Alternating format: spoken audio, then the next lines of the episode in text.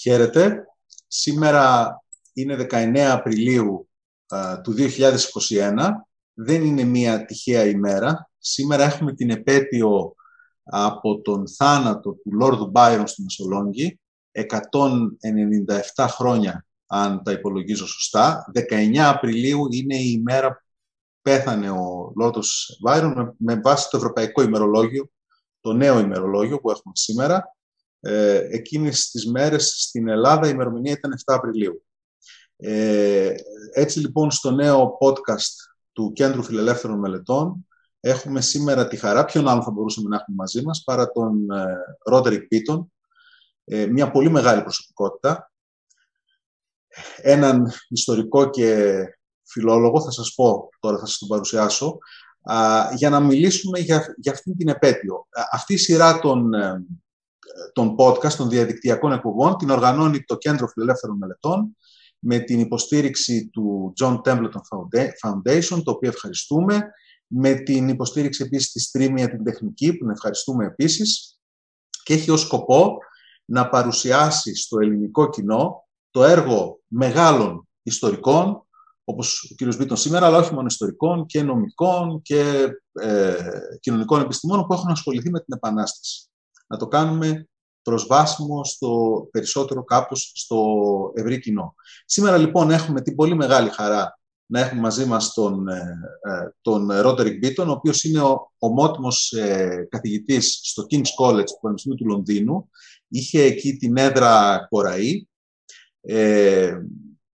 σε, αυτή την, σε αυτή τη θέση, το αντικείμενο της θέσης ήταν η, η νεότερη ελληνική και βυζαντινή ιστορία γλώσσα και λογοτεχνία. Ο κύριος Μπίτον είναι πολύ γνωστός για το, για το πολύ πλούσιο έργο του και στην Ελλάδα. Τη συζήτηση θα την κάνουμε στα ελληνικά, γιατί τα ελληνικά του είναι τέλεια. Όπως, ε, ε φαντάζομαι θα τον έχετε, θα έχετε βρει κάποια ευκαιρία να τον ακούσετε κάποια στιγμή, θα τον ακούσετε και σήμερα.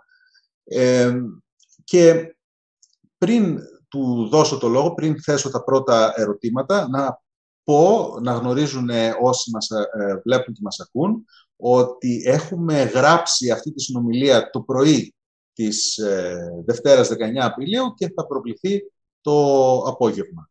Ε, πριν λοιπόν κάνω τις πρώτες ερωτήσεις, να σας πω το εξής. Ε, ίσως να έχετε διαβάσει πρόσφατα κάποιες από τις συνεντεύξεις που έχει δώσει ο κύριος Μπίτον με αφορμή την έκδοση αυτού του, του βιβλίου, το οποίο δυστυχώς δεν, δεν το έχω τώρα μαζί μου στα ελληνικά, είναι το Greece ε, Biography, μια ιστορία πάρα πολύ ενδιαφέρουσα της, ε, της σύγχρονης Ελλάδος. Κυκλοφορεί νομίζω σε μετάφραση της εκδόσης Πατάκη.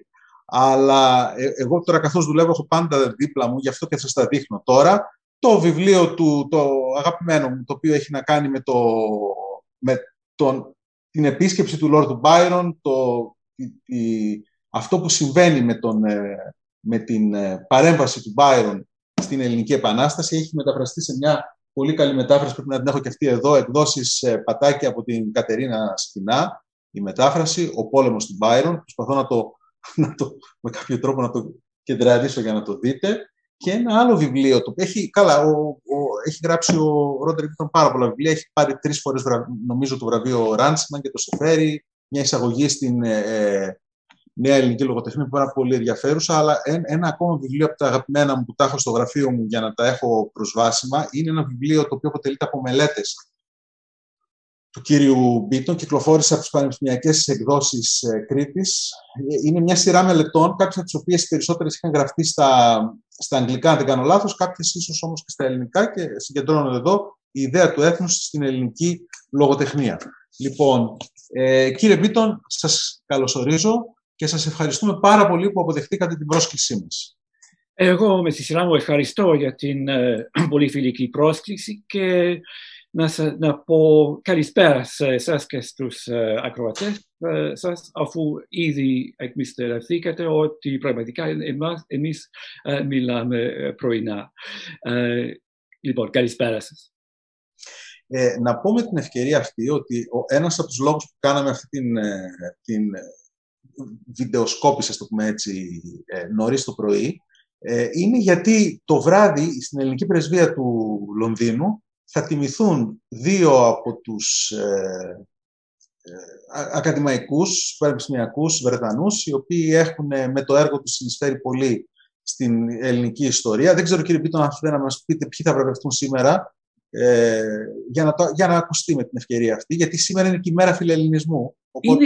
Είναι, ναι, είναι μέρα φιλελληνισμού και από ό,τι κατάλαβα η ελληνική ε, η Προεδρία μάλλον της ε, Δημοκρατίας έχει, έχει αποφασίσει να τιμήσει μερικούς ξένους που αντιπροσωπεύουν ε, διακεκριμένους ξένους που αντιπροσωπεύουν ε, τις εντός εισαγωγικών μεγάλες δυνάμεις που πήραν μέρος στον αγώνα εδώ και 200 χρόνια για την ελληνική ελευθερία. Mm. Και ε, με, την, με την ευκαιρία ξέρω διάφορα ονόματα ε, ε, τιμούμενων, όμως στα μια τελετή που έχω το προνόμιο που με προσκάλεσε, με, μάλιστα με τα διάφορα μέτρα που ε, επιβάλλει ο κορονοϊός, είναι ο μόλις πρώην, ε, ο, ο πρώην πρέσβης του Ενωμένου Βασιλείου στην Ελλάδα, John Kittmer, ο οποίος είναι και φιλόλογος και ελληνιστής, και ο πολύ διακεκριμένος uh, ιστορικός του αρχαίου πολιτισμού και φίλος μου, Paul Cartledge. Mm. Και χαίρομαι ιδιαίτερα πως έτσι uh, η Ελλάδα αποφάσισε με την uh, σημαντική ευκαιρία αυτή να τιμήσει τους ανθρώπους εκείνους και οι δύο είναι εξαιρετικοί. Νομίζω το βιβλίο του κύριου Κάρτλετζ για την ένα από τα βιβλία τώρα μόλις κυκλοφόρησε στα ελληνικά σε, σε μετάφραση. Δεν είμαι βέβαιος για τον τίτλο, οπότε. Γιατί, για, το, άλλο. για τη Θήβα. Ε, ή, για τη δημοκρατία έχει για, ο, ο κύριος νομίζω, νομίζω, ε, υποθέτω ότι από ό,τι θυμάμαι έτσι που το είδα πολύ, ότι πρέπει να είναι αυτό το βιβλίο για την, ε, ε, για την αρχαία ελληνική δημοκρατία. Μάλλον δημοκρατία που είναι ο τίτλος. Ναι, αυτό, ναι, αυτό ναι. νομίζω ότι είναι, αλλά μπορεί να κάνω και λάθος. Πάντως το είδα κάπου. Δυστυχώς δεν πηγαίνουμε στα βιβλιοπολία ακόμα. Ε, δυστυχώς. ναι. ε, τα βλέπουμε. Ωραία. Ε, κύριε Πίτον, εσείς είστε και μέλος της Επιτροπής Ελλάδα 2021 και αρκετά συχνά εκφράζετε τις απόψεις σας και μιλάτε για την Ελληνική Επανάσταση και την ελληνική ιστορία, έχετε και την απόσταση και την ψυχραιμία να το κάνετε αυτό, χωρίς ίσως τις δεσμεύσεις ή τις προκαταλήψεις που έχει ένας Έλληνας, ο οποίος έχει γεννηθεί εδώ και έχει διαπαιδαγωγηθεί με, με ένα συγκεκριμένο τρόπο. Ε, και α, κάποιες φορές μπορεί να δέχεστε και κριτική για αυτές τις απόψεις. Ε, ξεκινάω λοιπόν απευθείας με ένα θέμα το οποίο ας πούμε ότι είναι κάπως ε, αμφισβητούμενο, επικίνδυνο κτλ. Ε, μου έκανε πολύ μεγάλη εντύπωση όταν ξεκινάτε το, το κεφάλαιό σας στο, στο, στο τελευταίο σας βιβλίο, στην ιστορία της Ελλάδος για την Ελληνική Επανάσταση, ονομάζεται, τώρα δεν είμαι σίγουρος πώς το μετέφρασε ο Έλληνας μεταφραστής, αλλά το ονομάζετε εσείς γεννημένη μέσα στο αίμα. Η, η Ελλάδα, η Επανάσταση, born in blood είναι το, το αγγλικό, και ξεκινάτε λέγοντας με αυτόν τον τρόπο ήταν απλώς μία, ένα, ένα λουτρό αίματος. Ναι. Ε, και πραγματικά μία επανάσταση και μάλιστα τέτοιου είδους επανάσταση σε αυτή την περιοχή του κόσμου εκείνη την εποχή, τι άλλο θα μπορούσε να ήταν από ένα λουτρό αίματος. Στο λουτρό αυτό αίματος όμως γράφεται κάποιες στιγμές ότι από πολλές απόψεις, γράφεται στο βιβλίο, είναι συμμετρικό. Δηλαδή δεν είναι μόνο οι Τούρκοι οι οποίοι σφάζουν Έλληνες, είναι και οι Έλληνες οι οποίοι σφάζουν Μουσουλμάνους, σφάζουν Εβραίους κτλ. Ε, θα ήθελα λίγο να μου εξηγήσετε, να μου πείτε δύο λόγια, γιατί επιλέξατε να ξεκινήσετε, να δώσετε έμφαση σε, αυτό το, το, σε αυτή τη διάσταση, η οποία προφανώς είναι, ε, τη βλέπουμε μπροστά μας, όποιος διαβάζει, οτιδήποτε διαβάζει για την Ελληνική Επανάσταση και ειδικά τα κείμενα των ανθρώπων εκεί, αλλά πολλές φορές όταν ε, βλέπουμε την Επανάσταση από απόσταση έτσι αρκετά ρομαντικά, αυτό μας διαφεύγει ή δεν του δίνουμε την έμφαση που πρέπει να του δώσουμε. Είναι ευκαιρία λοιπόν να ακούσουμε μερικά πράγματα γι' αυτό. Πώς αλλιώς, πώς αλλιώς να το χαρακτηρίσουμε, γιατί ήταν, όπως γίνονται οι επαναστάσεις, ήταν πολύ πιο αιματηρή από την Αμερικανική παραδείγματος χάρη. Στην Αμερική, ε, μα, παλεύουν στρατεύματα οργανωμένα με κάποιες τάξεις δεν αμφιβάλλω ότι θα, γινόταν, θα γίνουν και ομότητες, αλλά ουσιαστικά ήταν κατά κάποιον τρόπο πόλεμος κανονικός. Όπως και με την Γαλλική Επανάσταση, μέσα στη Γαλλία ουσιαστικά υπήρξε, ε, αποτελούσε εμφύλιο πόλεμο και οι Γάλλοι απο, αποκεφάλισαν ε, τους συμπατριώτες τους, τους, τους Γάλλους. Αλλά οι πόλεμοι που ακολούθησαν, οι λεγόμενοι Ναπολεόντιοι πόλεμοι, παν πάλι διεξάγονται με τρόπους που διέπονται με κάποιες ας πούμε βασικές έστω και τρομερές, αλλά με κάποιες βασικές αρχές. Όμως, μια, να μην πούμε για πόλεμο, για μια ανταρσία, ένας ξεσηκωμός, μέσα στις άγριες συνθήκες ε, μιας ε, απόμακρης επαρχίας της ε, Οθωμανικής Αυτοκρατορίας τότε, δεν υπήρχαν κανονισμοί, δεν, ε, ε, νομιμοσύνη, ε, ένομη τάξη, σχεδόν δεν, δεν υπήρχε σε αυτές τις περιοχές. Μια που ξέσπασε ο αγώνας, πώς θα γίνει, δεν υπήρχαν κανόνες. Και νομίζω ότι αξίζει να το θυμηθούμε αυτό, γιατί δεν μιλάμε για μια στρατιωτική εκστρατεία που αρχίζει με ε, συγκεκριμένους και ε, ξεκάθαρους σκοπούς, οι οποίοι σκοποί σιγά σιγά ε, ε, συμπληρώνονται με την, ε, πρόοδο, με, με, την, με την πρόοδο των, ε, των γεγονότων. Με το γεγονός ότι επαναστάτησαν οι πληθυσμοί, έγιναν είτε ένα είτε είτε ένα πράγμα είτε, το αντίθετο. Σε πολλές περιοχές όπου έγινε ξεσηκωμό στην αρχή, όπως στις παραδονάβιες ε, πολιτείες, όπως στη Μακεδονία, στη Μικρά Ασία, στις κοινωνίες παραδείγματος χάρη, ε, στην, ε, ε, σε, σε, διάφορα νησιά, ε, στην Ήπειρο, ε, κατα, καταπατήθηκε αμέσως. Και η αντεπίθεση εκ μέρους των Οθωμανών ήταν τόσο άρια και τόσο δυσανάλογη, δυσανάλογη ώστε να εξαφανίσει σχεδόν κάθε ίχνος του επαναστατικού πνεύματος σε αυτές τις περιοχές. Αλλά τι γίνεται; Οι, επαναστάτη, οι επαναστάτες από τη Μακεδονία και αλλού ε, φεύγουν από τα, από τα δικά τους λιμέρια και όλοι κατεβαίνουν στη, στη Πελοπόννησο γιατί, γιατί εκεί παρελπίδα ε, από τότε που ρίχνεται η, η, η πρώτη σπίθα, ε, παίρνει φόρα η Επανάσταση. Και εκεί, η, εκεί που δεν είχαν, δεν έχουν οι Οθωμανοί την αρκετή στρατιωτική δύναμη ώστε να καταπατήσουν την Επανάσταση, φουντών.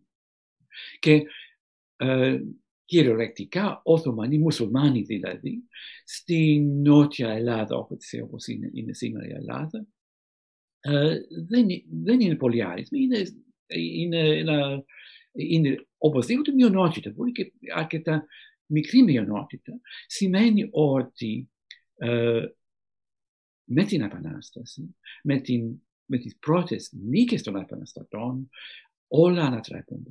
Και από τότε παλεύει η Οθωμανική Αυτοκρατορία για να κυριαρχήσει και πάλι και θέλει πέντε, χρόνια για να, φτάσει, να κοντεύει να πετύχει αυτό το σκοπό. Στο μεταξύ γίνονται, γίνεται χαμός. Γιατί δεν, δεν, δεν υπάρχει άλλος, άλλος τρόπος. Αυτό που, έτσι όπως είπα στην αρχή, δεν είναι, δεν είναι καν πόλεμος, είναι χάος. Και ο κάθε πολίτης πρέπει με οτιδήποτε τρόπο μπορέσει για να σώσει ε, το βίο του και το, τη ζωή του. Και βέβαια πάρα πολλοί ε, κινδύνευαν, έχασαν τη ζωή τους ή έχασαν την, την ελευθερία τους. γιατί οι Οθωμανοί όχι μόνο ε, ε, σκότωναν, αλλά και πήραν σκλάβους. Mm. Γυναικόπαιδα ε, ε, ιδιαίτερα, όπως, η, όπως έγινε στοιχείο, ε, ε, σκορπίστηκαν στα, στα, στα σκλαβοπάζαρα της Ανατολής και στη, στην Αλγερία και πολλές φορές χάνονταν για πάντα. Έτσι ήταν μια πολύ από ανθρώπινη άποψη ήταν μια τρομερή κατάσταση. μήπως λανθάνει ύστερα από την ερώτησή σας, θα μπορούσε να γίνει διαφορετικά; Mm. Το αναρωτιέμαι, το σκέφτομαι πολύ και το μόνο που μπορώ να σας πω ότι πριν βέβαια από την Επανάσταση, κανένας μετά, αλλά πριν, είναι μερικές φωνές που εκφράζουν την άποψη ότι δεν είναι κατάλληλη ώρα, μπορεί να μην είναι κατάλληλη ακόμα καν η μέθοδος. Είναι ο Καποδίστριας που σαν προφητικά γύρω από το 1828 όταν η φιλική εταιρεία τον πλησιάζει και τον ζητάει να γίνει αρχηγός του και λέει όχι να μην κάνουμε επανάσταση, πρώτη να κάνουμε Έλληνες και μετά να κάνουμε την Ελλάδα. Να σκεφτείτε το. Ε, είναι ο Κοραής, το εξόριστος, αυτό εξόριστος στο Παρίσι βέβαια. Έχει ζήσει την ε, Γαλλική Επανάσταση, ε, φοβερός και ε, πολύ πολύ δημοκρατικός με την πλήρη έννοια ε, υποστηρικτής της Γαλλικής ε, Επανάστασης, αλλά είχε ζήσει και τα, το, τον λεγόμενο τρόμο και απαλά στην, ε, στη Γαλλία και ούτε και αυτός δεν επιμένει στην βία, επιμένει πιο πολύ στην, όπως ξέρουμε, στην παιδεία. Ο Κοραής πίστευε ότι μέχρι το 1851 δεν ξέρω για ποιο λόγο συγκεκριμένα επέλεξε αυτή τη χρονιά. Πάντως, μέχρι τότε θα είναι έτοιμος ο ελληνικό λαός για να πάρει τα ενία.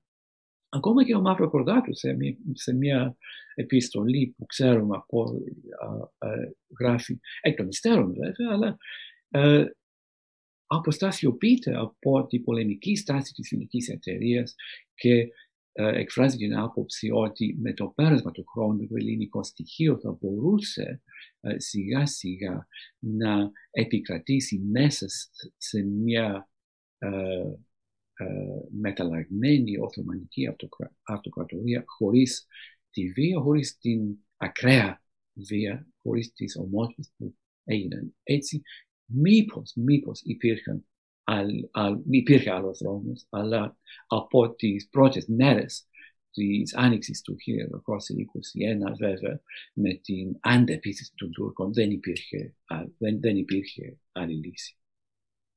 Ε, πολύ ωραία. Ε, ε, νομίζω ότι η βία που ασκούν οι Έλληνες, ε, κάποια από αυτή τη βία δικαιολογείται, κάποια άλλη είναι αδικαιολόγητη έχοντας ως κριτήριο μόνο την αποτελεσματικότητα. Η δικαιολογημένη σε εισαγωγικά είναι αυτή η οποία εξυπηρετεί έναν σκοπό και ο σκοπός είναι να κόψουν τις γέφυρες. Ε, είναι η, βία την οποία δικαιολογεί ας πούμε, ο, ο Κανέλος Δελιγιάννης σε ένα απόσπασμα λέει ότι με αυτόν τον τρόπο θα τους, κατά κάποιο τρόπο θα τους υποχρεώσουμε να μπουν στον αγώνα γιατί θα φοβηθούν τα αντίπεινα των Τούρκων. Ο Κολοκοτρώνης, το Φωτιά και Τσεκούρη. Ε, την καταλαβαίνω αυτή τη βία, είναι δικαιολογημένη γιατί θέλει να να υποχρεώσει τους πληθυσμούς του Πελοποννήσου να μπουν στην Επανάσταση. Mm. Υπάρχει και ένα άλλο είδος βίας όμως, το οποίο είναι δικαιολόγητο και κάνει κακό. Η μη τήρηση των συμφωνιών. Mm. Οι Τούρκοι που παραμένουν στην Πάτρα, στο Ρίο, στο Αντίριο, στην Αύπακτο, στην Μεθόνη, την Κορώνη, ε, παρά το γεγονός ότι αντιμετωπίζουν πολλά προβλήματα, φοβούνται να παραδοθούν, διότι υποθέτουν ότι δεν θα εφαρμοστούν οι συμφωνίες. Και υπάρχουν παραδείγματα ε, για παράδειγμα του Αλέξανδρου Κατακουζινού στην ε, Μονεβασιά που κατορθώνει και τηρεί τη συμφωνία και πράγματι οι Τούρκοι μεταφέρονται στην, ε, στη Μικρά Ασία. Mm. Άλλες περιοχές όπως το Νεόκαστρο και πριν την Τρίπολη ή το Αγρίνιο, εκεί τα πράγματα πάνε πολύ. αυτό το νομίζω κάνει κακό τελικά στον ελληνικό αγώνα και για λόγους ε, κακής δημοσιότητος στο εξωτερικό, ειδικά η Τρίπολη, η Τριπολιτσά, ναι. αλλά και γιατί οι Τούρκοι δεν μπορούν να εμπιστευτούν τους Έλληνες ε, και να παραδοθούν. Και έτσι η Πάτρα που σε μια-δυο περιπτώσεις θα μπορούσε ίσως να παραδοθεί, μένει ε, στα χέρια των Οθωμανών μέχρι το τέλος. Ε, πάντως και, και οι απώλειες... Ε, ε, άκουγα τον, τον κύριο Μπιζάνια πριν από μερικές εβδομάδες, υπολογίζει γύρω στους 250.000 τους Έλληνες οι οποίοι έχουν από τους 900.000 Ελλήνων στις περιοχές αυτές οι οποίοι πεθαίνουν. Είναι ένα τεράστιο νούμερο αυτό. Πραγματικά αποδεκατίζεται ο μουσουλμανικός πληθυσμός, αλλά αποδεκατίζεται και ένα μεγάλο μέρος του, του ελληνικού. Πραγματικά το, το αίμα αυτό είναι, χύνεται... Ε, και όμως κανείς δεν περιμένει στην Ευρώπη ότι αυτή η επανάσταση θα πετύχει. Λέει ο, ο Μέτερνη κάποια στιγμή, θα πάρουν μερικά κεφάλια οι Τούρκοι, θα σφάξουν μερικές χιλιάδες χριστιανούς και τελείωσε η υπόθεση. Θα ξεμπερδέψουν. Και το ίδιο ελπίζουν και οι Βρετανοί και οι Γάλλοι και οι Ρώσοι. Ακόμα και η, η Ρωσία προτιμά να, να το βάλει κάτω από το χαλί. Στο Λάιμπαχ, δηλαδή, όταν ξεκινάει, οι, οι, όλοι ενδιαφέρονται για το τι συμβαίνει στην Ιβηρική Χερσόνησο και στην Ιταλική, κανείς δεν φαντάζεται ότι πρόκειται να γίνει κάτι τόσο σοβαρό στην, στα Βαλκάνια και που θα πετύχει, θα σταθεροποιηθεί. Τι ήταν αυτό, τι θεωρείτε εσείς ότι οδηγεί τελικά σε αυτή τη σταθεροποίηση της Επανάστασης, δηλαδή στην πρώτη φάση της επιτυχίας, η οποία υποχρεώνει μετά τις ευρωπαϊκές δυνάμεις να το ξαναδούν το ζήτημα από την αρχή και από ένα σημείο και πέρα, ήδη δηλαδή όταν έρχεται ο Μπάιρον στην Ελλάδα, έχουν, το έχουν πάρει απόφαση ότι κάποια λύση, κάποιας μορφής λύσης θα πρέπει να δοθεί. Δεν μπορούν να συνεπάρξουν οι Έλληνες με τους Οθωμανούς και νομίζω αποφασιστικός αυτό είναι και το πολύ αίμα που έχει χυθεί. Έχει χυθεί τόσο αίμα που δεν μπορεί πια και το χρησιμοποιούν αυτοί, αυτό οι Έλληνες ως επιχείρημα. Ε, είναι προφανές ότι δεν μπορούμε να, να ζήσουμε μαζί με τους, ε, με τους Οθωμανούς, με τους Μουσουλμάνους. Θα πρέπει να βρείτε μία λύση. Ε, η, εσείς τι θεωρείτε ότι, ποιος ήταν ο παράγοντας επιτυχίας ή οι παράγοντες; Μάλιστα και, ναι, και ας μην ξεχάσουμε ότι ναι μεν, όπως είπατε, είναι μια πολιτική, είναι ένα κόψη γέφυρο.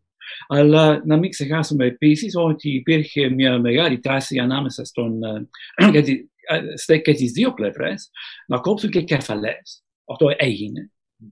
Αλλά και όπως πολύ σωστά, σωστά είπατε τώρα, βέβαια, ένας λόγος που έπρεπε στο τέλος να επιτύχει η Επανάσταση είναι ότι από, ακόμα από τις πρώτες μέρες αυτά που είχαν γίνει, είχαν γίνει ανεπιστρεπτοί. Δεν, δεν υπήρχε γυρισμός, δεν υπήρχε ε, βάσης συμφιλίωσης ούτε με τους ε, μουσουλμάνους που κάποτε ζούσαν ε, στις επαρχίες, ούτε με την υψηλή πύλη, με την Οθωμανική κυβέρνηση. Αλλά αυτός βέβαια είναι μόνο ένας, ένας λόγος, γιατί θα μπορούσε όπως σαρκαστικά όπως αναφέρεται, έλεγε ο Μέτερνιχ, ο καγκελάριος της Αυστρίας τότε, ότι θα, θα, τους, θα τους πατήσουν τέλος πάντων. Και, ας, και είναι γεγονός ότι, ότι ίσα ίσα αυτό έγινε στην Ήπειρο, στη Μακεδονία, στις Κιδονιές, στις, στις ηγεμονίες.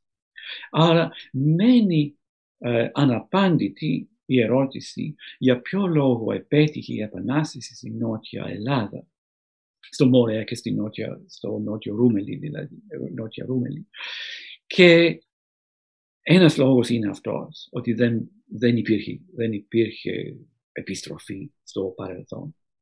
Ε, μαζί με το γεγονός ότι όλοι οι μουσουλμάνοι εκτός από όσοι έμειναν στα, στα φρούρια και φοβήθηκαν να παραδοθούν όπως είπατε, όλοι οι άλλοι είτε ε, ούτε τους έσφαξαν, ούτε ε, δραπέτευσαν. Αλλά ήταν ένα, ένα είδος, ε, αυτό που σήμερα λέμε εθνικού καθαρ, καθαρισμού, αν το λέω σωστά στα ελληνικά, ethnic cleansing. Ε, ε, ναι, εθνοκάθαρση έθνωσε, με συγχωρείτε, εθνοκάθαρση, δεν, δεν έμειναν, δεν έμειναν ζωντανοί μουσουλμάνοι στο Μωρέα.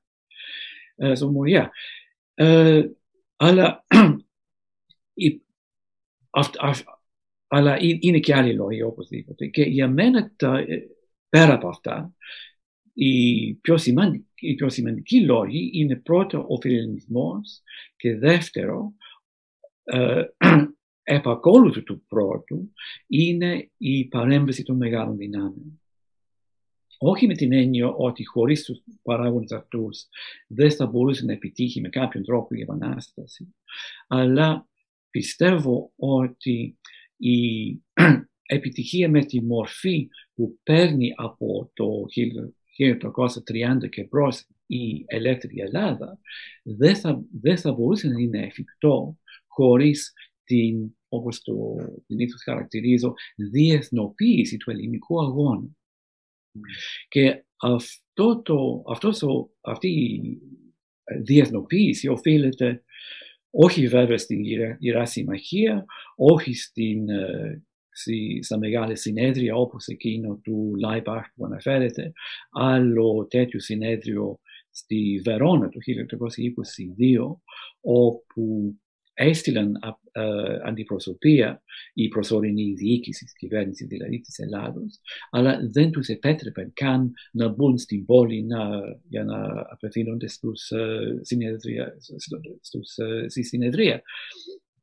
Uh, ήθελαν, ήθελαν, ήθελαν uh, uh, με uh, αστηρά να αποκλείσουν τη δυνατότητα uh, ακόμα και συζήτησης του ελληνικού uh, από την ελληνική πλευρά. Η αλλαγή όμως γίνεται από ιδιώτες. Και ε, αυτοί είναι οι φιλέλληνοι. Ε, μια μειοψηφία, αλλά τα πρόσωπα βέβαια που μνημονεύονται και του θυμούμε, θυμούμαστε όλοι σήμερα, είναι οι εθελοντές. Όπως ο πιο περίφημος, πιο γνωστός από όλους, ο Λόρδος Βίρον. Ε, αλλά συνολικά απαριθμούν γύρω στα στους 1200 και δεν πετυχαίνουν τίποτα στο πεδίο μάχη. Δεν υπάρχει καμία ε, στρατιωτική επιχείρηση όλη τη διάρκεια του, της Επανάστασης όπου που, οφείλ, που ε, το αποτέλεσμα οφείλεται σε, νίκη εκ μέρους των φιλελλήνων ε, εθελοντών. Οι ιστορίες τους ως επιτοπλίστων είναι τραγικές. Όμως, πίσω από τους λίγους αυτούς ε, και σημαδεμένους, αν θέλετε, εθελοντές, είναι ολόκληρα τάγματα, ανεπίσημα βέβαια τάγματα, εθελοντών στα, του εσωτερικού μετώπου, στο, στη δική τους πατρίδα, σε όλες σχεδόν τις χώρες, σε όλες σχεδόν τις χώρες της Ευρώπης και στη μακρινή, μακρινή Αμερική. Οργανώνονται επιτροπές, οργανώνονται σύλλογοι, ε, ομάδες πίεσης, γράφουν στις εφημερίδες. Εσείς που έχετε μελετήσει τόσο πολύ την, ε, τις εφημερίδες, τις αγγλικές εφημερίδες της εποχής, εσείς το γνωρίζετε αυτό το φαινόμενο καλύτερα μάλλον από κανέναν άλλο. Ε, και Βέβαια, στατιστικές δεν υπάρχουν, αλλά φαίνεται ότι υπήρχε ολόκληρο κίνημα. Ο Γάλλος ιστορικός Denis Barreau χαρακτηρίζει το φιλενισμό του εσωτερικού μετώπου ως ευρωπαϊκό κίνημα. Άρα είναι κάτι πολύ μεγαλύτερο από την ε, προσωπική πρωτοβουλία διακεκριμένων ατόμων όπως του Λόρδου Βίρονα, Hastings, Cochrane, διάφοροι ε, πολύ γνωστά ονόματα χάρη στον φιλελληνισμό σαν, ε, ε, σαν κίνημα, σιγά σιγά παίρνουν είδηση οι, ε, τα ελίτ και ε, οι κυβερνήσεις ε, των μεγάλων δυνάμεων της, επο, της εποχής ότι κάτι πρέπει να γίνει, ότι ήδη μπήκαν τόσοι δικοί τους στον αγώνα με το ένα ή το άλλο τρόπο, ώστε πρέπει κατά κάποιον τρόπο να ειρηνεύσουν τα πράγματα. Έτσι, έτσι, αυτή, αυτό, αυτό είναι το σκεπτικό τους. Όχι να υποστηρίξουν την Ελλάδα προς το παρόν, αλλά για, για να γίνει μια ειρήνευση. Και με τον τρόπο αυτό μπαίνουν στη, μπαίνουν στη μέση η Μεγάλη Βρετανία, η Γαλλία, η Ρωσία. Οι τρεις μεγάλες δυνάμεις που έχουν ενδιαφέροντα και μάλιστα αντικρουόμενα ενδιαφέροντα στην Ανατολική Μεσόγειο. Και αφού ούτε η μία των τριών δεν έχει καθόλου εμπιστοσύνη σε καμία άλλη από τους τρεις, ε, αναγκάζονται να συνεργαστούν ώστε να μην πάρει, την, ε, το προτέρημα ε, η μία όποια και να είναι. Να είναι. Και αυτός είναι ο λόγος που μπαίνει ο μεικτός στόρος της Βρετανίας, της Γαλλίας και της Ρωσίας στον κόλπο του Ναβαρίνου τον Οκτώβριο του 1827, οπότε γίνεται η περίφημη ναυμαχία του Ναβαρίνου. Και αυτό, ε, και δεν είμαι ο μόνος που το υποστηρίζει, αυτό είναι το γεγονός κλειδί όπου από τότε αλλάζει όλο το σκηνικό και με το ένα ή άλλο τρόπο ύστερα από την ολοθρεμός του Οθωμανικού και Αιγυπτιακού στόλου στη μάχη του, στην του Ναβαρίνου ήταν ε, δεδομένο ότι η Ελλάδα με κάποιο τρόπο θα ε, αποκτήσει την ελευθερία τους. Έμενε όμως το θέμα ποιο είδους ελευθερίας. Και ακόμα για δύο χρόνια μετά τον Ναβαρίνο, οι διαπραγματεύσει που γίνονται με τις μεγάλες δυνάμεις, όλοι αναφέρονται σε αυτονομία μιας ναι. Ελλάδας, δηλαδή ε, ε, αποδέχονται το όνομα Ελλάδα, ε, κάτι ε, καινοτομία και αυτό βέβαια, ε, αποδέχονται το όνομα Ελλάδα, αλλά το ιδέα Ελλάδα υποτίθεται ότι θα μείνει ε, κάτω από την ε, ε, εξουσία του Σουλτάνου. Θα είναι με αυτονομία, αλλά δεν αλλάζουν σύνορα, δεν πρόκειται για, για κράτος. Mm. Αυτό αλλάζει τέλη του 1829 με την ήττα της Οθωμανικής Αυτοκρατορίας από τη Ρωσική Αυτοκρατορία και με τη συνθήκη της Αδριανούπολης το Σεπτέμβριο του 1929 ε, η Οθωμανική Αυτοκρατορία, η τιμένη, ε, πρέπει να κάνει πάρα πολλές ε, παραβολήσεις στους, ε, στους Ρώσους. Πανικοβάλλεται ο Δούκος του Βέλιγκτον που τυχαίνει να είναι πρωθυπουργός στην Αγγλία, ο Σίδηρος Δούκας. Και βέβαια, αν, υπά, αν πραγματικά υπάρχουν στον κόσμο ανθέλινες που επιτρέψτε μου να πω, δεν το πολύ πιστεύω, αν θέλει να υπήρξε ο μεγάλος Duke of Wellington, ο δικός μας.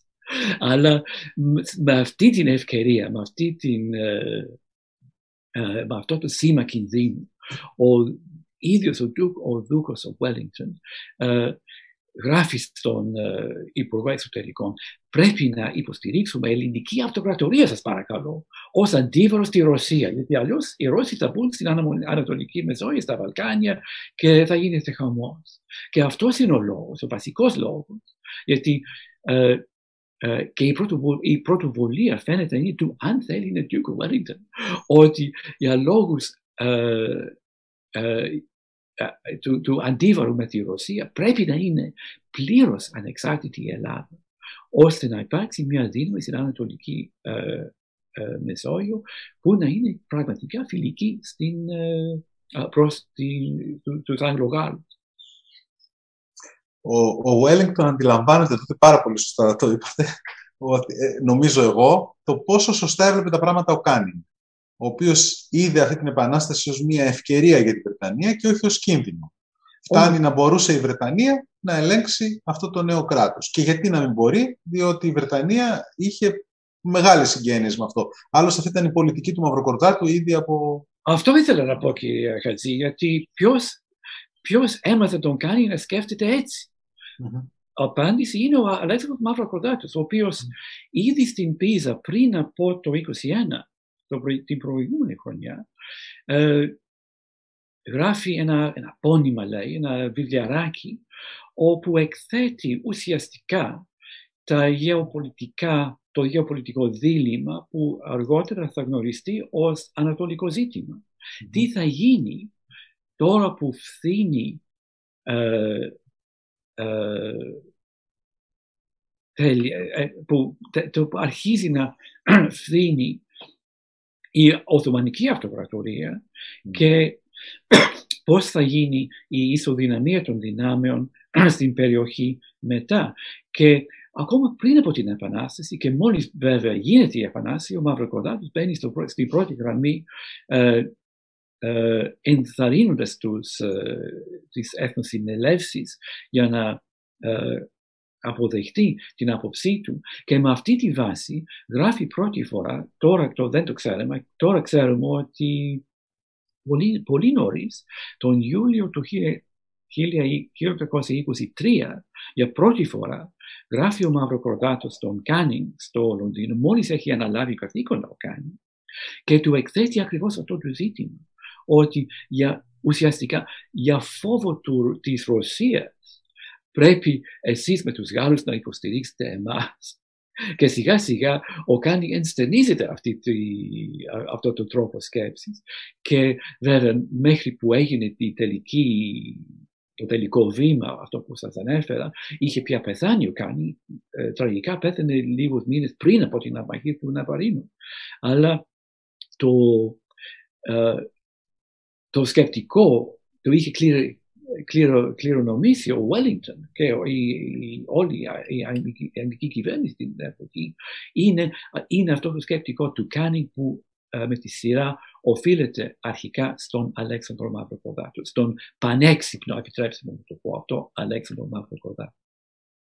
Ε, πάμε λοιπόν στον Μπάιρον και σε σχέση με τον Μαυροκορδάτο. Ο, ο, ο Μπάιρον ε, μαθαίνει για την Ελληνική Επανάσταση, γράφει έμαθε σε, οι Έλληνες επαναστάτησαν. Πώς φαίνεται αυτό, διότι είχε σχηματίσει πολύ διαφορετική εντύπωση και αυτός και ο Χοπ Χάουζ όταν είχαν έρθει στην, στην Ελλάδα. Όταν λοιπόν συναντά τον Αύγουστο του 1821 τον Σέλι στη Ραβένα, ε, έχει, βλέπει τον ενθουσιασμό του Σέλι και λίγο τον ηρωνεύεται, του δίνει να διαβάσει τον Αναστάσιο για να του δείξει ότι οι Έλληνες μην νομίζεις ότι έχουν σχέση με αυτό που, που φαντάζεσαι με τους αρχαίους, είναι κάτι διαφορετικό.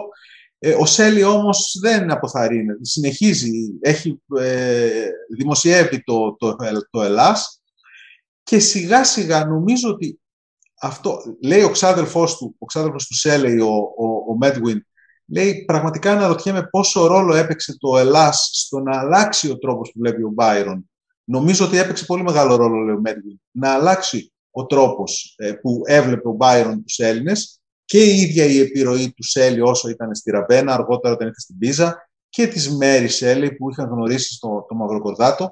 Παίζει λοιπόν διπλό ρόλο. Πρώτον, τον, ψυχολογικά τον προετοιμάζουν, οπότε όταν θα δεχτεί την πρόταση από τον Μπλακέρ θα είναι έτοιμος ίσως ψυχολογικά, αλλά και θα πάει όταν θα έχει να επιλέξει, νομίζω δεν τίθεται θέμα επιλογής. Προφανώς θα πάει στο Μεσολόγγι, προφανώς θα πάει στο Μαυροκορδάτο. Πού αλλού θα μπορούσε να πάει ο Μπάιρον δεδομένων όλων των, ε, όλης αυτής της, ε, της προεργασίας που έχει γίνει από τους Σέλι. Επομένως, έχει πολύ μεγάλο ενδιαφέρον το γεγονός ότι φτάνει στην Ελλάδα τελικά ο Μπάιρον, ενώ αυτός που θα έπρεπε να έρθει θα ήταν, αν δεν είχε το τραγικό θάνατο, θα ήταν ο Σέλι, ο οποίος πραγματικά όχι απλώς λάτρευε την Ελλάδα, Mm. Ήταν από πάρα πολλές. Εσείς μπορείτε να το καταλάβετε πάρα πολύ καλά αυτό, γιατί βρίσκεστε σε μια παρόμοια θέση, αλλά ήταν ένας Έλληνας ο Σέλεϊ. Έτσι. Ήταν η Ελλάδα μέρος της ύπαρξής του ακόμα και της καθημερινότητάς του. Ναι, ναι, έχετε πολύ δίκιο κύριε Χατζή. Και, και ναι, αφού το λέτε, δεν είναι απίθανο. Αν ζούσε ο Σέλι, θα ήταν αυτός που που κατέβαινε στην Ελλάδα και ξεπάρκαρε στο Μεσολόγγι τελ ε, Χριστούγεννα του 1823 και όχι ο, ο Μπάρον. Γιατί ένα, ένα από τα πιο απίστευτα πράγματα σχετικά με τον ε, φιλε, φιλέλληνα Μπάρον είναι ότι για δύο ολόκληρα χρόνια από το, το, την πρώτη εξαίρεση των Ελλήνων διστάζει ούτε καν, ούτε καν να αναφερθεί στο γεγονός. Στην αλληλογραφία του για 1,5 χρόνια τουλάχιστον από, από τότε έχουμε τις πιο λακωνικές αναφορές και φαίνεται, φαίνεται ότι και δημοσία, δημο, δημοσίως και ανάμεσα στους φίλους, στους φιλικούς κύκλους, ο Μπάρον αρνήθηκε να σκεφτεί καν για την Ελλάδα. Για ένας λόγος πιστεύω, βέβαια δεν έχουμε στοιχεία, είναι ότι ήξερε πολύ καλά ο Μπάρον ότι πολλοί νέοι άνθρωποι, όπως και, όπως και ο φίλος του ο Σέλι, είναι φιλέλληνες.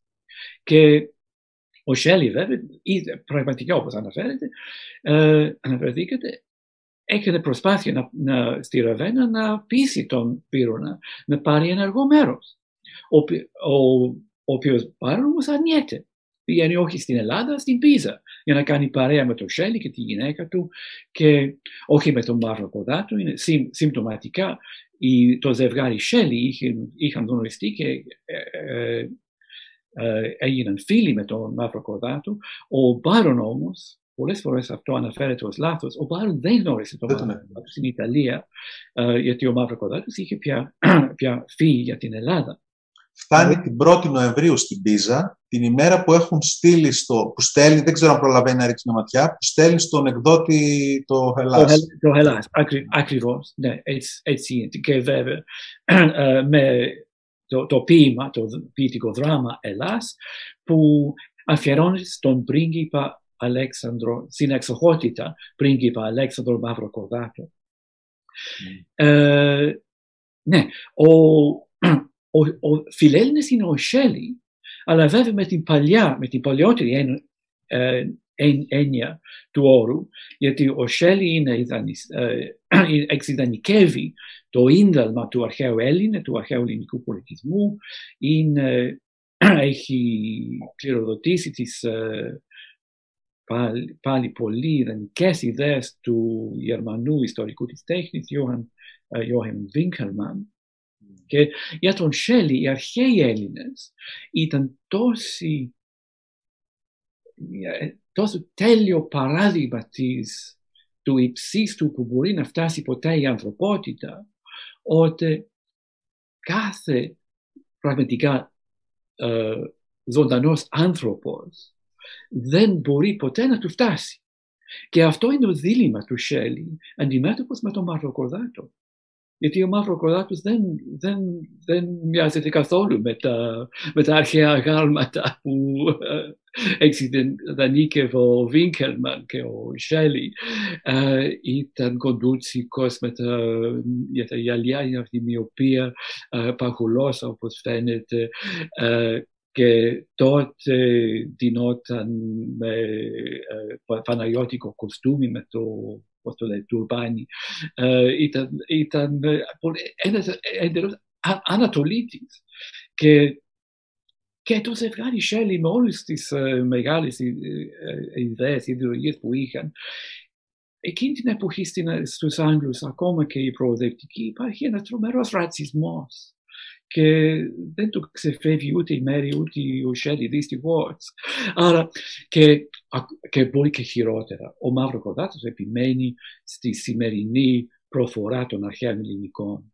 Ο Σέλι από τα ελληνικά του είναι έξοχα, είναι από τα καλύτερα της εποχής του σε όλο τον κόσμο. Δεν, δεν μπορούσε να συνεννοηθεί με τον Μαύρο Κορδάτο γιατί δεν μπορούσε να συμφωνήσουν πώς να προφέρουν τα λέξεις.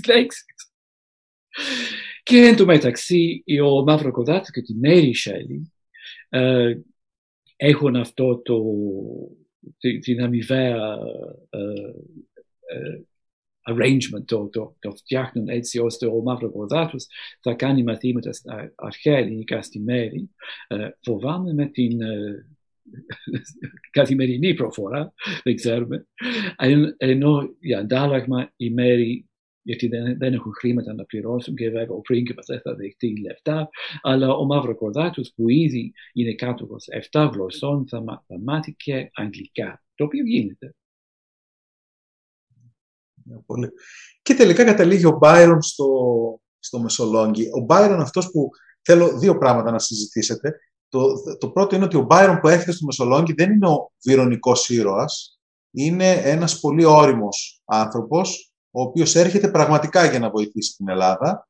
Ε, είδαμε και, και στο χθεσινό δημοσίευμα στην Guardian για τα χρήματα που δίνει ο ίδιος. Το γράφει ο, ο Στάχοπ ε, στη, στις επιστολές που στέλνει στον Μπάουρινγκ, ότι δίνει από την τσέπη του ο, ο, ο Byron μέχρι να έρθει το δάνειο. Έρχεται λοιπόν πραγματικά να βοηθήσει, κάνει ό,τι μπορεί, πληρώνει από εδώ, από εκεί, προσπαθεί να του συμμαζέψει, αλλά ταυτόχρονα έρχεται μαζί του κάποιος που δεν είναι πάρα πολύ γνωστός σε, πέραν των ιστορικών, ε, ο οποίος είναι ο πραγματικός εκπρόσωπος του κομιτάτου που έρχεται με πολύ διαφορετικές προτεραιότητες από ότι ο Μπάιρον. Η προτεραιότητά του είναι να μετατρέψει την Ελλάδα σε ένα φιλελεύθερο, ωφελημιστικό, μπενθαμιανό, ας το πούμε, πείραμα πολιτικό και έτσι έχουμε το πολύ περίεργο φαινόμενο που εντοπίζουν πολύ ήδη, ο ίδιος ο Μπάιρον το λέει ηρωνικά, ότι αυτός ο ποιητής έρχεται για να πολεμήσει, σχεδιάζει με τον Μαυροκορδάτο ε, μια πολιορκία εκεί της Ναπάκτου, επίθεση στην Άπακτο ενώ ο στρατιωτικός, ο Στάχο, έρχεται για να φτιάξει τυπογραφία, να φτιάξει εφημερίδες, να περάσει τις ιδέες του στους Έλληνες. Έχει πολύ ενδιαφέρον αυτή η σύγκρουση και έχει ενδιαφέρον στη σύγκρουση αυτή ο Μπάιρον ε, και λογοκρίνει εφημερίδες και ζητά από τον Μαυροκορδάτο να τις λογοκρίνει, για τον Byron είναι ξεκάθαρα τα πράγματα. Αυτό που προέχει εδώ είναι να πετύχει ο σκοπός των Ελλήνων να διεθνοποιηθεί το ελληνικό κίνημα, ε, η ελληνική επανάσταση με, με, με όρους που θα βοηθήσουν στην αναγνώρισή του ε, και όλο αυτό, όλο αυτό, συν κάτι άλλο που θα είναι η επόμενη ερώτησή μου, τον θύρει και ψυχολογικά. Γιατί αντιμετωπίζει μία σύγκρουση ακόμα και με τον, με, με, με τον άνθρωπο που έρχονται μαζί από, από την Αγγλία, έναν Άγγλο, έναν Βρετανό δηλαδή, με τον οποίο κατά κάποιο τρόπο ε, μάλλον θα έπρεπε να συνεργαστούν αντί να συγκρουστούν. Ναι, ο Λέστερ Στάνοπ είναι και αυτός ευπατρίδης και από χαμηλότερη τάξη από τον Μπάρον, αλλά είναι, ανήκει στην uh, αγγλική ελίτ. Ενώ, γιατί όπως πολύ σωστά αναφερθήκατε, ο, ο Μπάρον υπήρξε πραγματιστής στο Μεσολόγγι. Και αυτός uh, είχε σκεφτεί βαθιά και όλες οι δράσεις, ό, όλα όσα έλεγε, uh, διέπονται από την τον κυρίαρχο σκοπό της επιτυχίας της, uh, της Επανάστασης. Ενώ ο, Στάνο είναι, για μένα είναι πολύ uh, μικρότερος στην, uh, σαν άνθρωπος από τον, από τον Μπάρον. Είναι, είναι ξεροκέφαλος ιδεολόγος.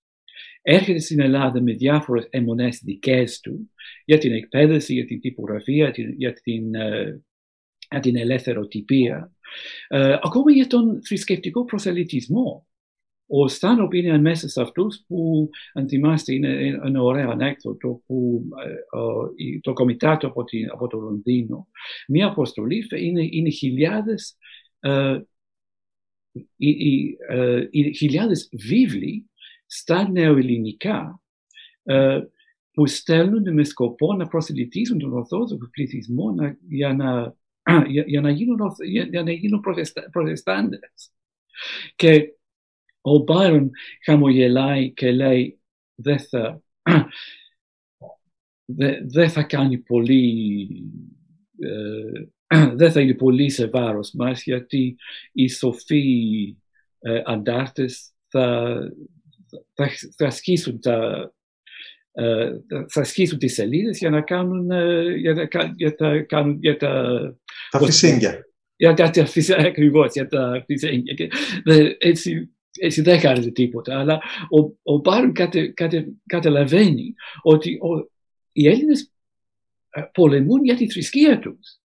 Λοιπόν, έχουμε ένα τεχνικό πρόβλημα εδώ. Ε, θα επανέλθει ο κύριος Μπίτον. Ε, η ερώτηση που του έκανα έχει να κάνει με αυτή τη σύγκρουση που ε, ενημερώνω αυτούς που μας ακούνε για την περίπτωση που δεν το γνωρίζουν. Έχει να κάνει με τη σύγκρουση στο Μεσολόγγι του άλλου εκπροσώπου, αυτού που συνοδεύει τον Μπάιρον, του Βρετανικού Κομιτάτου, του συνταγματάρχη Λέστερ Στάχο, ο οποίος είναι ένας, ένας τέλεχος του κύκλου Μπένθαμ, αυτών των ωφελμιστών φιλελεύθερων, των πιο ακραίων και δημοκρατικών την εποχή εκείνη, ο οποίος έρχεται στην Ελλάδα με μια πολύ συγκεκριμένη πολιτική ατζέντα. Συναντάει το Καποδίστρια μάλιστα στην, ε, στη, στη Λοζάνη και ο Καποδίστριας του λέει δεν πιστεύω να αυτό που κάνετε είναι πολύ σημαντικό, το δάνειο που περιμένουμε είναι πολύ σημαντικό, μπορείτε να βοηθήσετε την ελληνική επανάσταση, αλλά σας παρακαλώ, ελπίζω να μην έχετε στόχο να αγγλοποιήσετε την Ελλάδα και το πατάει ο, ο Στάφο, όχι.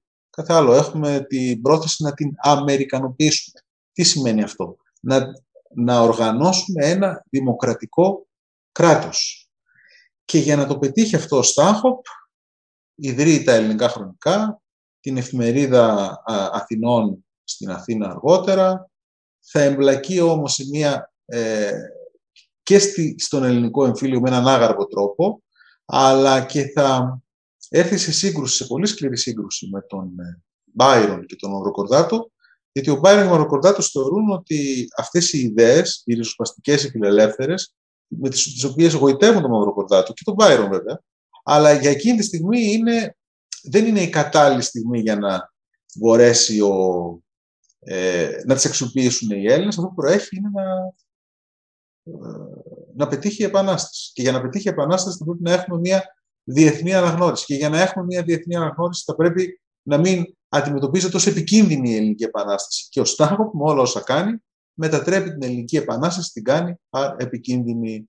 Αυτό έχει ως αποτέλεσμα να, να συγκρουστούν, ε, να συγκρουστούν και μάλιστα αρκετά άσχημα και ο Μπάιρον με τον Στάχοπ και ο Στάχοπ λιγότερο ε, με τον Μαυροκορδάτο. Φεύγει ο Στάχοπ από το Μεσολόγγι και αυτό στεναχωρεί ιδιαίτερα τον, ε, τον Μπάιρον η όλη αυτή η ιστορία και οδηγούμαστε στην τελευταία φάση της ζωής του στο Μεσολόγιο που και εκεί θα, την, θα της μαδέψει μια άλλη σύγκρουση, η σύγκρουση Μαυροκορδάτου Καραϊσκάκη για την οποία θα ρωτήσω τον κύριο Μπίτον όταν θα, θα συνδεθεί. Είχαμε μία διακοπή γιατί ε, υπήρξε ένα τεχνικό πρόβλημα με την τηλεφωνική γραμμή και την σύνδεση στο ίντερνετ του κύριου Μπίτον, αλλά επιστρέφουμε, βρισκόμαστε στο Μεσολόγγι. Ο Μπάιρον είχε στη σύγκρουση με το Στάχοπ. Ε, είχαν δύο διαφορετικούς, ε, με διαφορετικό τρόπο την παρέμβαση του Βρετανικού Κομιτάτου. Να προσθέσω κάτι ακόμα στη συζήτηση για να μπορέσει να επιστρέψει ο κύριος ε, Μπίτον κανονικά. Κάτι άλλο που στεναχωρεί τον, τον Byron, αυτό το κεφάλαιο στο βιβλίο σας που διάβασα μου ήταν πολύ μεγάλη εντύπωση το, το πώς συνδέεται και την, ε, ε, το θάνατο του Μπάιρον με αυτό το γεγονός είναι η σύγκρουση Μαυροκορδάτου Καραϊσκάκη ή μάλλον η στοχοποίηση του Καραϊσκάκη από τον Μαυροκορδάτο. Ο Μαυροκορδάτος θέλει να πετύχει έναν πολιτικό σκοπό και φαίνεται δεν το εξηγεί στον Μπάιρον, δεν το εξηγεί τι ακριβώς κάνει. Ο Μπάιρον ε, απελπίζεται, θεωρεί ότι όλο αυτό που έκανε για τους Έλληνες πάει χαμένο, δεν αξίζουν τελικά οι Έλληνες. Ε, βλέποντας τη συμπεριφορά του Καραϊσκάκη, δεν αξίζουν την, ε, τη θυσία του και λέτε ότι αυτό συνέβαλε στον, ε, στο θάνατό του τελικώς. Ε, εγώ θέλω να, να μας πείτε δύο λόγια γι' αυτό, αλλά και να μου απαντήσετε και στο ερώτημα γιατί ο Μαυροκορδάτος δεν του εξηγεί λίγο καλύτερα του Μπάιρον το τι πολιτικό παιχνίδι πρέπει να παιχθεί. Αυτά που εσείς τα εξηγείτε πολύ ωραία, ο, ο Μαυροκορδάτος κατορθώνει να κρατήσει το Μεσολόγγι έξω από τον εμφύλιο. Ε, ο Μπάιρον δεν του τα εξηγεί, ο Μαυροκορδάτος δεν τα καταλαβαίνει, δεν τα θεωρεί ότι αποτελούν καλές δικαιολογίες. Ε, βέβαια, όλα αυτά είναι κάτι που εικάζομαι βάσει την έρευνα που έκανα τότε που δούλευα πάνω σε αυτό το βιβλίο. Αλλά βέβαια δεν μπορούμε να είμαστε βέβαιοι, αλλά ουσιαστικά η στενή σχέση ανάμεσα στην ανταρσία του Καραϊσκάκη και τη δίκη του Καραϊσκάκη από τη μία μεριά και την, την τελευταία αρρώστια και θάνατο, το, το θάνατο του Μπάιρον ε, δεν έχει, δεν έχει επισημανθεί από κανένα όσο ξέρω. Αλλά η, αυτό, αυτό που πιστεύω είναι Βέβαια, όπως, όπως είπατε, ο σκοπός του Μαυροκορδάτου είναι να εκθέσει τον Καραϊσκάκη, περνώντας τον από, ε, ε, από δίκη, που βέβαια είναι στιτή, ώστε να περάσει ετοιμιγορία εσχάτης προδοσίας, όχι όμως με τη σημασία ότι πραγματικά κανένας πιστεύει ότι προ, προδίδει τον αγώνα στον Τούρκο, αλλά απλώς για να για να, για να δώσει παράδειγμα στον ίδιο τον Καρασκάκη και στους άλλους uh, αρμα, αρματολούς οπλαρχηγούς της, uh, της uh, περιοχής ότι το λεγόμενο και παραδοσιακό καπάκι με το οποίο έχεις uh, με τον εχθρό δεν γίνεται με, με τη συγκεκριμένη πραγματικότητα. Και βέβαια ε, ο σκοπός του είναι να απομακρύνει το Καρισκάκι και το, το Ανατολίκη του από το, την περιοχή του Μεσολογγίου, να απελευθερώσει δηλαδή το, το Μεσολόγγιο από το, την απειλή που είχε εμφανίσει ο, ο Καραϊσκάκης και να ντροπα, ντροπιάσει τον ίδιο ε, ώστε να ε, μες συγχωρείτε, ώστε να ντροπιάσει τον ίδιο και να, να, να κάνει παράδειγμα. Mm. Γιατί δεν το δηλώνεις στο Βύρονα. Ε, για σκεφτείτε, ο, η ιντρίγα του Μαυροκορδάτου δεν είναι πολύ ηθική. Είναι ανήθικη η πράξη, γιατί ε, βασικά εκμεταλλεύεται, αξιοποιεί το σκηνικό μιας δυτικού ειδικού τρόπους δίκης για να πετύχει αυτό το πολιτικό σκοπό. Δεν είναι δικαιοσύνη αυτή. Είναι, είναι, όλοι, είναι, είναι, είναι όλοι στημένοι. Ο Ευπατρίδης Βέρονας με τα δεν ξέρει ο Μαυροκοδάτος μάλλον πόσο υψηλά είναι τα ιδανικά, τα δικά του, η, η ηθική αντίληψη, θα δεχόταν μια τέτοιο, τέτοια σκευωρία. Μπορεί να μην είναι, μπορεί να μην, ε, μπορεί να μην δεχτεί, αλλά το μοιραίο αποτέλεσμα είναι ότι ο, ο Μπάιρον ήδη ε, άρρωστος του θανάτου ε, πιστεύει, ε, πεθαίνει πιστεύοντας ότι στον πυρήνα του ελληνικού αγώνα υπάρχει αυτό το, ε, το, το, το, το, φαρμάκι της εσχάτης προδοσίας. Και για αυτό το λόγο αποθαρρύνεται εντελώς, αποκαρδιώνεται και από σοβαρή αρρώστια γίνεται ε, ε, μοιραία αρρώστια. Πιστεύω για αυτό το λόγο. Γιατί ο, να μην ξεχάσουμε ότι ο ίδιος ο Βίρονας ε, ε, επέμενε ότι ε, η αιτία της αρρώστιας δεν είναι σωματική τόσο όσο είναι ε, νευρική. Γιατί έχουν, ουσία, κυριολεκτικά έχουν σπάσει τα νεύρα του. Με αυτή τη στημένη δίκη του Καραϊσκάκη πιστεύει αυτό που έχει δηλώσει για τη μηγορία ότι έγινε και δεν προλαβαίνει μέχρι που να γυρίσει ο Μαυροκορδάτος από το ανατολικό ετολικό που γίνεται η δίκη στο Μεσολόγγι που υποτίθεται τότε θα έπρεπε να κάνει αναφορά στον Βάρον τι έκανε και για ποιο, για ποιο λόγο μια που είχε ήδη πετύχει το σκοπό του βέβαια ήταν αργά. Και το, το, το, αποτέλεσμα είναι, είναι τραγικό. Από τη μία μεριά ε, ο ο Καραϊσκάκης ε, από τότε συμμορφώθηκε και έγινε πραγματικά ήρωας της Επανάστασης, το οποίο δεν, ε, δεν, ήταν, ε, δεν ήταν τόσο η συμπεριφορά του μέχρι τότε. Ομολόγησε και ο ίδιος ότι άλλαξα μυαλά. Ναι, ναι, πραγματικά. Έγινε άγγελος τώρα, αργότερα. Ναι, άρα τον, ναι, τον, τον, εποφέλ, τον ωφέλησε ο Μαύρο Κοδάτος και το σκηνικό του για αυτό το λόγο. Αλλά ο Μαύρο Κοδάτος ε, ποτέ δεν θα ξανααποκτήσει την γενική την, επίδραση που είχε ανάμεσα στην, στην, ε, στο κυβερνών ε, ε, κόμμα της κυβέρνησης στην Ελλάδα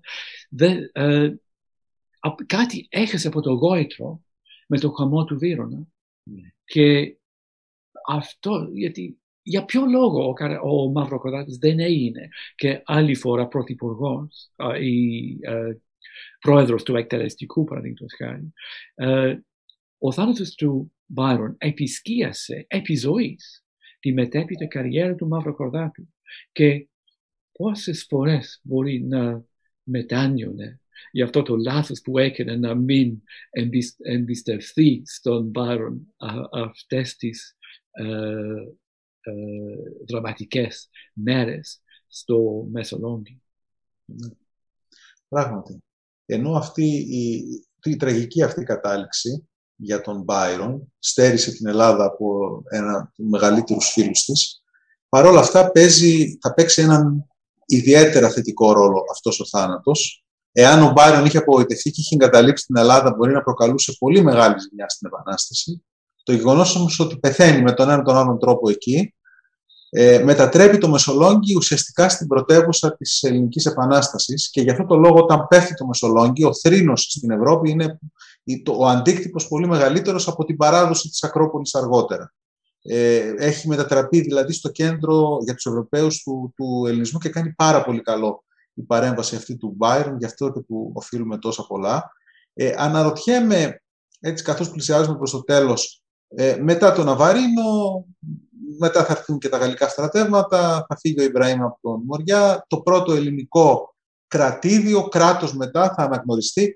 Εσείς πώς βλέπετε τώρα με την απόσταση των 200 ετών, η Επανάσταση πετυχαίνει, ε, βραχυπρόθεσμα. Εκεί, δηλαδή αν κάποιος το 1832-35 ε, κοιτάξει να δει τα αποτελέσματα. Το νέο ελληνικό κράτος, το νέο ελληνικό βασίλειο έτσι πώς δημιουργείται. Είναι, ε, αποτελεί μια επιτυχία των ε, στόχων που θέτουν οι επαναστάτες, η φιλική εταιρεία, οι υπόλοιποι στις αρχές του 1921. Ε, πιστεύω ναι.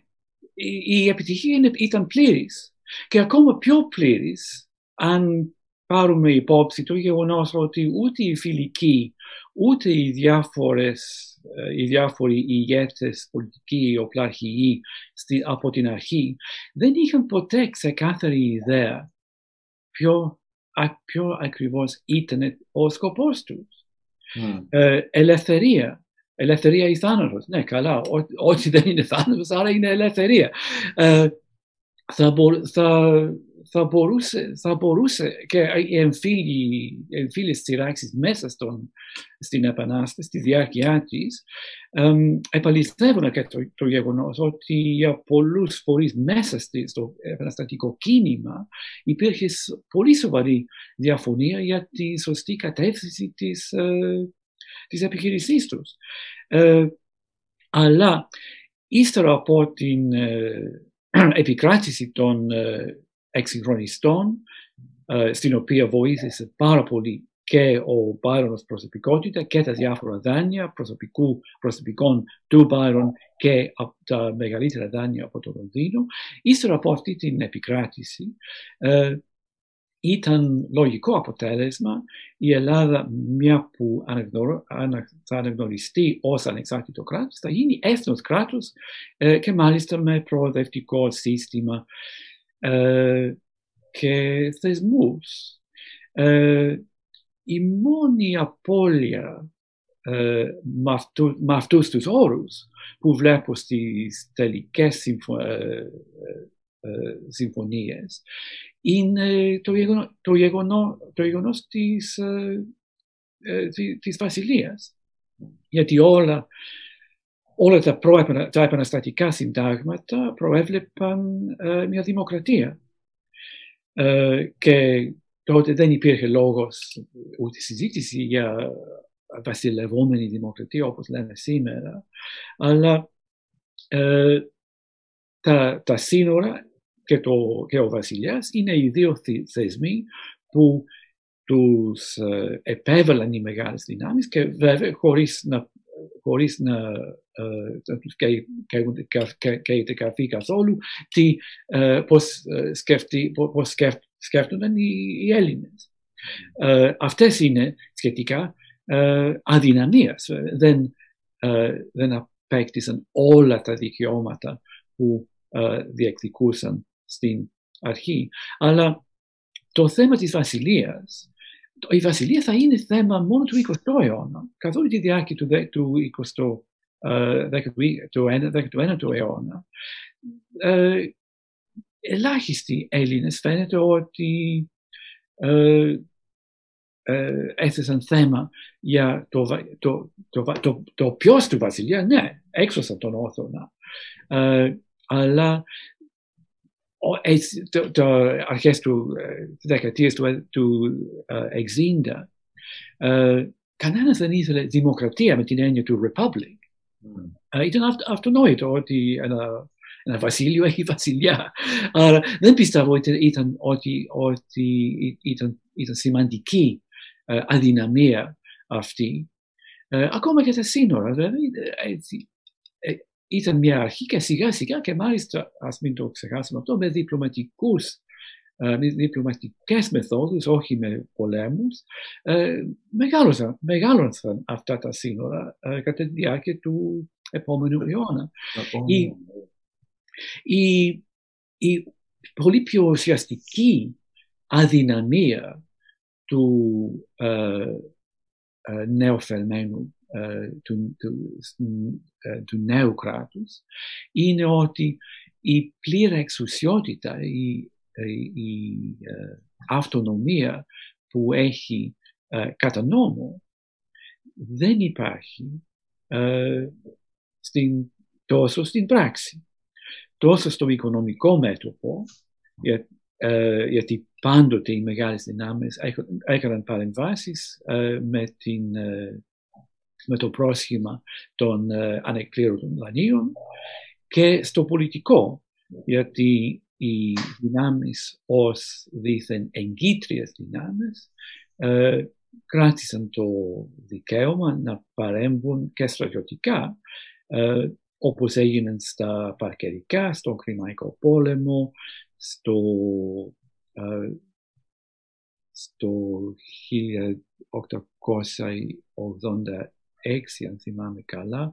Και βέβαια στον ε, τον καιρό του εθνικού διχασμού ε, που πάλι η, ε, η επέμβαση στο, στο η, η στόλη των μεγάλων δυνάμεων που που μπλόκαραν το, το Φάδερ και τον Πειραιά στα, κατά τη διάρκεια των Νοεμβριανών το 1916 είχαν ε, ε, δικαιολόγησαν την πράξη τους με, με, με αναφορά στο, στις συνθήκες της αποκατάστασης της ελληνικής ελευθερίας.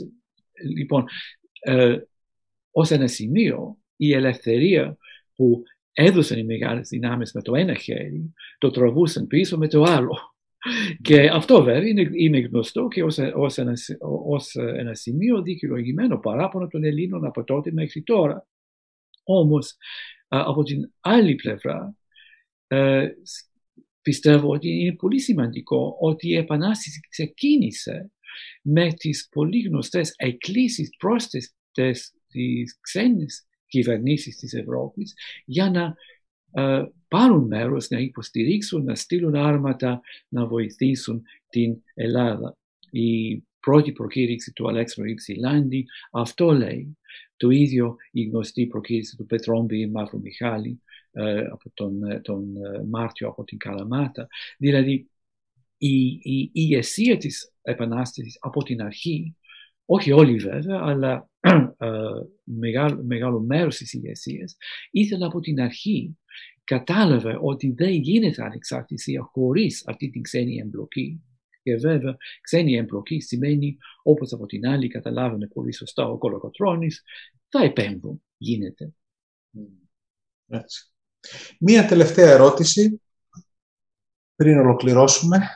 Ε, εσείς στο, στο τελευταίο σας βιβλίο παρουσιάζετε ένα πανόραμα της ελληνικής ιστορίας. Θα ήθελα να σας ρωτήσω, έχοντας τώρα έτσι αυτή την πολύ καλή... Εσύ έχετε την εικόνα όχι μόνο της ελληνικής ιστορίας, του ελληνικού πολιτισμού, του, του νεότερου, του σύγχρονου. Ποια νομίζετε ότι είναι η μεγαλύτερη επιτυχία, αν εντοπίσουμε μία, ε, μπορεί να είναι και περισσότερες, αλλά μία που εσείς θεωρείτε τη σημαντικότερη του ελληνικού κράτους πια από το 1932 και μετά του Βασιλείου και αργότερα της ελληνικής δημοκρατίας στα 207 χρόνια, λίγο λιγότερο από 200 και ποια είναι η μεγαλύτερη αποτυχία ή το μεγαλύτερη υστέρηση, το μεγαλύτερο έλλειμμα που έχει η ελληνική δημοκρατία θα μπορούσε να, να πηγαίνει πολύ καλύτερα σε κάποιον από, το, από τους τομείς που εσείς θα μου πείτε.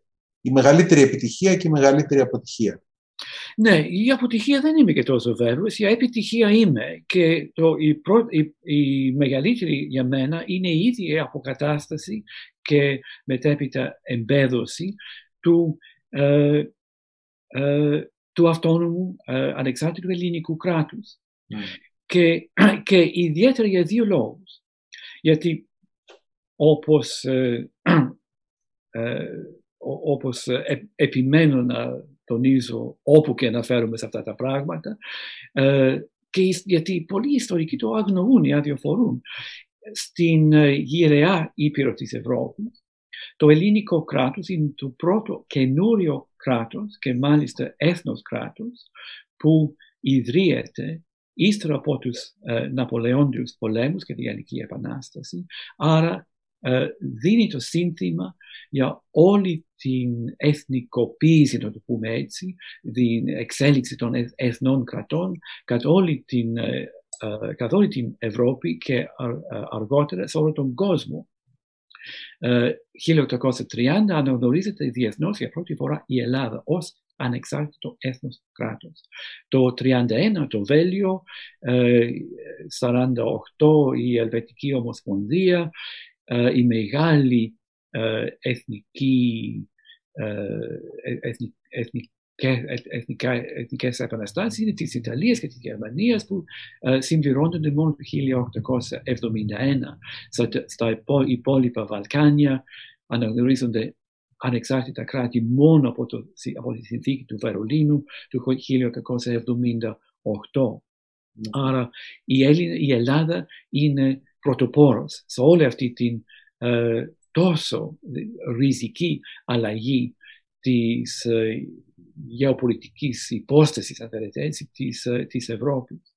Και ο άλλος λόγος είναι, έχει σχέση με την μακραίωνη, ε, μακροχρόνια ελληνική ιστορία. Γιατί παρόλο που πολλές φορές το ξεχνάμε αυτό, το 1830 είναι πρώτη φορά σε όλη την τρισχιλίατη ιστορία του ελληνισμού που ε, ε, αποκτάται, που δημιουργείται ένα ελληνικό κράτος. Να αποκτήσουν δηλαδή την αυτοδυναμία του, ε, της αυτοδιοίκησης του ελληνικού λαού, πληθυσμού, βέβαια όχι, τον, όχι όλων των Ελλήνων της εποχής, αλλά ελληνικό κράτος που να λέγεται ελληνικό και να, και να έχει το όνομα Ελλάδα, Ελλάς, δεν υπήρχε στην αρχαιότητα, δεν υπήρχε στο Βυζάντιο, παρόλο που βέβαια μιλούσαν ελληνικά, μπορούμε να το πούμε ότι ήταν Έλληνες, αλλά το Βυζάντιο ποτέ δεν, αποκαλούσε το ίδιο Ελλάδα και πολλοί λίγοι Βυζαντινοί ε, αποκαλούσαν τους, ε, τους ίδιους ε, Έλληνες, ήταν Ρωμαίοι, Ρωμοί. Έτσι είναι, είναι μια η αποκατάσταση της ελευθερίας, της ανεξαρτησίας τότε, του ελληνικού κράτους, είναι μια διπλή πρώτη. Πρώτη στην Ευρώπη, ενός νεοφερμένου θεσμού του έθνους κράτους και πρώτη στην ε, μακρά ελληνική ιστορία είναι την πρώτη φορά που γίνονται που διαμορφώνουν οι Έλληνες ένα κράτος δικό τους. Ακόμα ένας λόγος να αισθανόμαστε περήφανοι για αυτή την επανάσταση και να τη θυμόμαστε, να την τιμούμε. Ε, κύριε Βίτο, σας ευχαριστούμε πάρα πολύ για αυτή την πολύ ενδιαφέρουσα συζήτηση. Είχαμε ε, τη, την τιμή, τη χαρά να σας απολαύσουμε και θα το κάνουμε και, οι, ε, όσοι θα μας, και όσες θα μας ακούσουν σήμερα. Σας ευχαριστώ πολύ λοιπόν για την αποδοχή της ε, πρόσκλησης και ε, περιμένουμε να δούμε τη, τη, τη συνέχεια της ερευνάς σας, ε, τις υπόλοιπες ε, δημόσιες παρεμβάσεις σας και στο πλαίσιο της Επιτροπής Ελλάδα 2021 να δούμε αν θα καταφέρουμε να το γιορτάσουμε, γιατί καλά όλα αυτά, αλλά θα θέλαμε να κάνουμε και ελπίζω μέσα στο φθινόπωρο κάτι να, να γίνει. Ε, ευχαριστώ πολύ το ε, το John Templeton Foundation που στηρίζει αυτή την πρωτοβουλία του, το εκπαιδευτικό πρόγραμμα του ΚΕΦΙΜ για τα 200 χρόνια από τη Φιλελεύθερη Επανάσταση, όπως το ονομάζουμε, ε, το ΚΕΦΙΜ, την Αλώνα Τατάροβα για όλη την οργάνωση και την Στρίμια που μας παρέχει την ε, τεχνική ευκολία. Σας ευχαριστούμε πολύ. Η επόμενη ε, προσκεκλημένη μας, η επόμενη ιστορικός που, με την οποία θα συζητήσουμε είναι η Άννα Μαντιλαρά, ε, θα ενημερωθείτε όσοι βρισκόσαστε ε, εγγεγραμμένοι στις λίστες μας. Όσοι δεν είστε εγγεγραμμένοι στις λίστες μας, θα έχετε την ευκαιρία να δείτε τις λεπτομέρειες στο τέλος αυτού του βίντεο, πώς μπορείτε να γραφτείτε, πώς μπορείτε να ενημερώνεστε για τη σειρά των διαδικτυακών εκπομπών, των podcast που οργανώνουμε, έχοντας προσκεκλημένους ε, μερικούς από τους ε, ε, κορυφαίους και κορυφαίες Ελληνίδες και Έλληνες ιστορικούς, αλλά και κοινωνικούς επιστήμονες, ακόμα κοινωνικούς που ασχολούνται με τη σταγματική ιστορία. Σας ευχαριστώ πολύ και καλό βράδυ. Εγώ ευχαριστώ.